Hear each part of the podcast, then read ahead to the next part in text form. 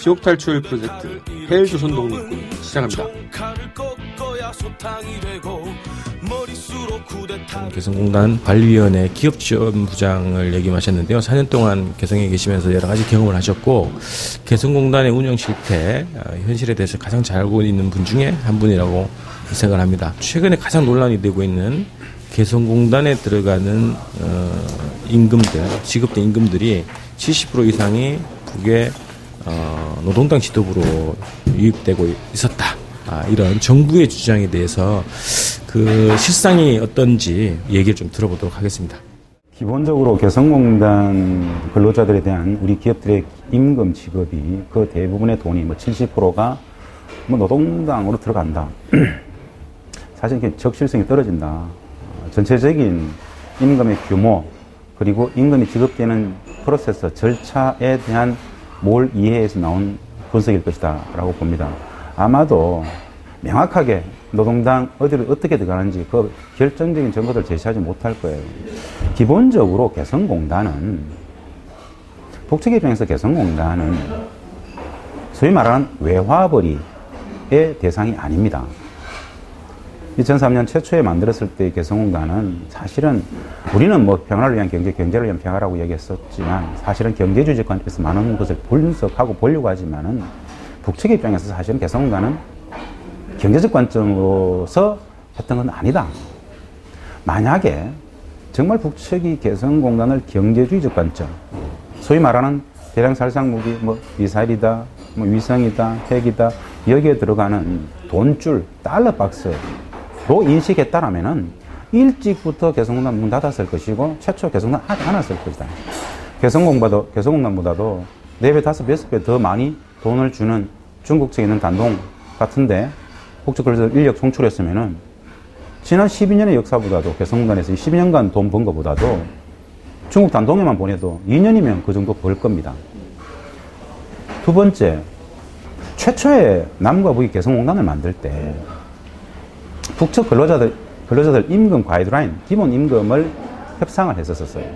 우리 같은 경우에 북측 근로자들 초기 기본 임금을 얼마에 책정하는 게 좋을 것인가 싶어서 해외 여러 많은 동남아 이런 나라들을 출장까지 갔었습니다. 그래서 우리가 적정 규모로 200달러 정도면은 합의할 생각이었어요. 그런데 그것을 김정일 국방위원장이 50달러에서 하자. 라고 해서 50달러부터 시작된 겁니다. 4분의 1 가격이죠. 정말 개성공단을 통해서 북측이 돈을 내지는 달러 박스로 쓰였던 그런 것이 목적이었다면 왜 200, 200불을 안 받았을까요? 세 번째는 제가 개성공단에 있었던 경험을 하나 말씀을 드릴게요. 2009년, 2010년도에 개성공단에서 대북 협상을 하던 시절입니다.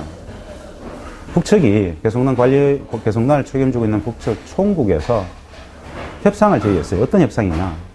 당시 2009년, 2010년도에 국제 곡물시장 가격이 엄청나게 폭등했습니다. 그 당시에 200%, 300% 국제 곡물시장 가격이 폭등하는 과정에서 북측이 무엇을 제안했느냐. 지금 기지급되고 있는 이 임금 수준으로서는 쌀조차 못 먹인다. 기본 쌀 구매가 안 된다. 특별히 별도의 돈들을 좀 더 줄 수 있느냐. 아니면 우리가 임금을 받지 않겠다. 남측이 국제 곡물시장에 가가지고 쌀을 좀 사달라. 라고 이야기를 했어요. 이 말은 무슨 말이냐. 개성공단을 책임지고 있는 북측의 중앙특구개발지도 총국은 어떻게든 북측 근로자 5만 4천 명과 사행 가족이면 한 20만 명을 책임져야 됩니다. 그네들을 1년간 먹여 살려야 돼요. 그런 측면에서 본다라면은 우리가 한 달에 15만 원을 줘가지고 30% 공제하고 10만 원 정도가 4인 가족이 산다라고 했을 때 거기에서 무슨 돈을 다시 뺄 수 있겠느냐. 그럼 불가능할 것이다. 그 말씀을 드리고 싶은 거고요. 구체적으로 음, 임금 지급의 체계 흐름에 대해서 좀 상세하게 좀 이해가 돼야 될 것 같아요.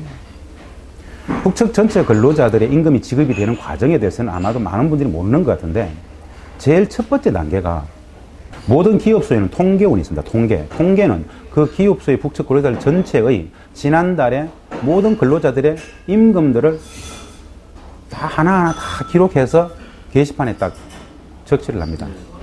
한 회사에 500명 있으면 500명이 대부분 다 임금이 다 다릅니다.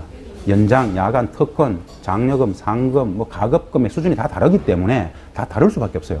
그러면 통계가 전체 근로자들의 임금 지급 명세서를 게시판에 다 게시를 해놓으면 국적 근로자들은 모두 거기 와가지고 자기 임금 상황을 보고 직접 확인하고 맞는지 아닌지 맞으면은 서명 사인을 합니다. 그것이 다 이루어진 이후에 전체 금액을 우리 기업에서 그 해당 전체 임금액을 총국에 갖다 내죠. 1단계죠, 이게.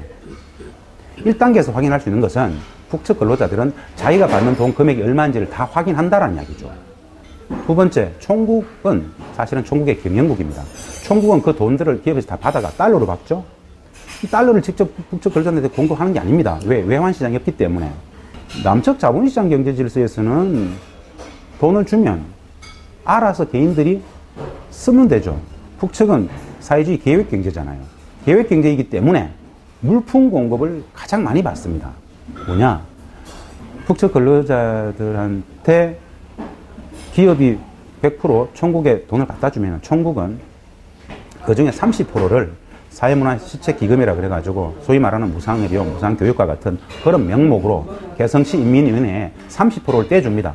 무상의료, 무상교육을 책임지는 단위는 개성시 인민위원회이기 때문에. 그럼 전체 자기 임금의 30%가 공제되고 나머지 70%가 이 북측 근로자들의 생활비가 되는 거죠. 그럼 생활비를 돈으로 주느냐? 아니죠. 뭐냐? 사회주의 계획 경제는 국정 가격이 가장 싼 가격입니다. 개성공단 근로자들을 위한 전용 공단이 따로, 아니, 전용 물품 공급소, 상품 공급소가 따로 있습니다. 개성 시내에 12개 공급소가 있어요. 거기에 가서 4인 가족이 한 달간 살아가야 될 쌀, 밀가루, 옥수수, 뭐 설탕, 하다못해 생필품 여러 가지 종류들을 자기 임금의 범위 속에서 상품 공급권을 신청을 해서 그 상품 공급권을 받아가지고 그 상품 공급권을 가지고 12개 그 물품 공급소에 가서 교환을 하죠. 거기에서 나머지 1, 20% 정도를 실제로 조선 원으로 화폐로 받아가지고 뭐 애들 뭐 주전부리를 한다라든가 아주 뭐 다양한 여러 가지 생활비로 쓰죠. 전체 임금의 대부분은 사실은 물품 공급권, 상품 공급권으로 받아가지고 상품 공급소에 가서 구매를 합니다. 자, 여기에서, 요게 국적으로 임금 체계잖아요. 중간에, 그럼 이 상품을 누가 공급하는가? 총국은 기업으로서 돈을 받았죠. 30%를 개성시민에 30% 공제했죠. 70%에 70%를 주로 쌀, 밀가루, 옥수수, 각종 생필품을 국가 내부적으로 기존에 뭐 민경련이든 이런 데 가서 구매를 해야 되겠죠. 아니면 쌀이 부족하다? 그럼 무역은행 같은 데서 해외 나가서 쌀 사와야 되지 않겠습니까? 이런 비용으로 정산을 해야 됩니다. 이 말은 무슨 말이냐? 이 프로세스 속에서 우리 노동당에서 돈을 다 가져간다. 이거는 적절성이 매우 떨어지고 규모를 한번 생각해 보세요. 30%를 개성시민위원회가 가져가 30% 공제한다. 70% 했습니다. 한 사람이 1인당 한 달에 연장 야간 특권 다해가 15만 원을 받는다 칩시다. 15만 원 중에 30%를 공제하면 나머지가 10만 5천 원입니다. 그럼 10만 원 칩시다. 10만 원을 가지고 4인 가족이 먹고 살아야 됩니다.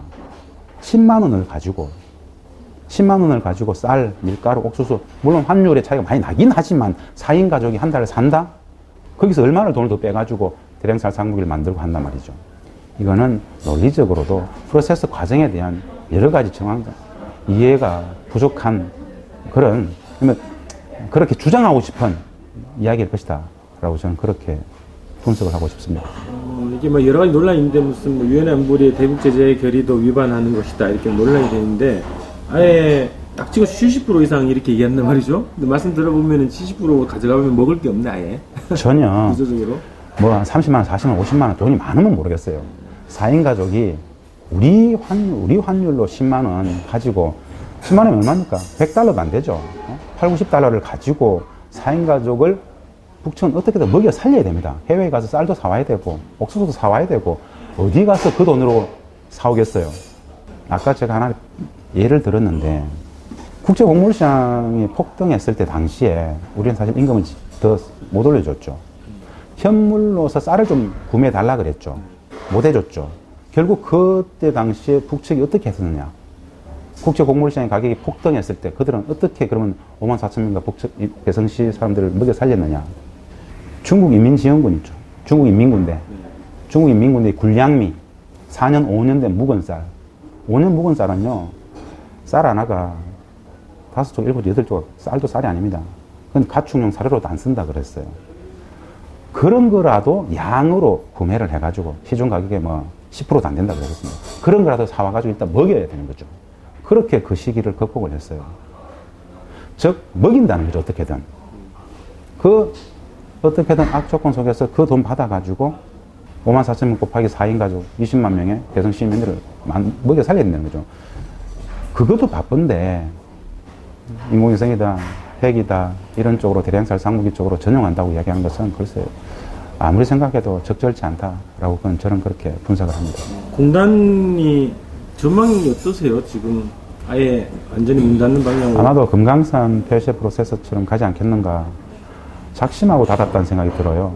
개성공단을 닫는 것이 실제로 북한한테 제재 압박이 될 것인가 내지는 북핵 문제와 장거리 로켓 위성인데 장거리 로켓이라고 이야기하죠. 누군가는 지구 궤도를 도는 미사일이라고도 이야기를 하던데요.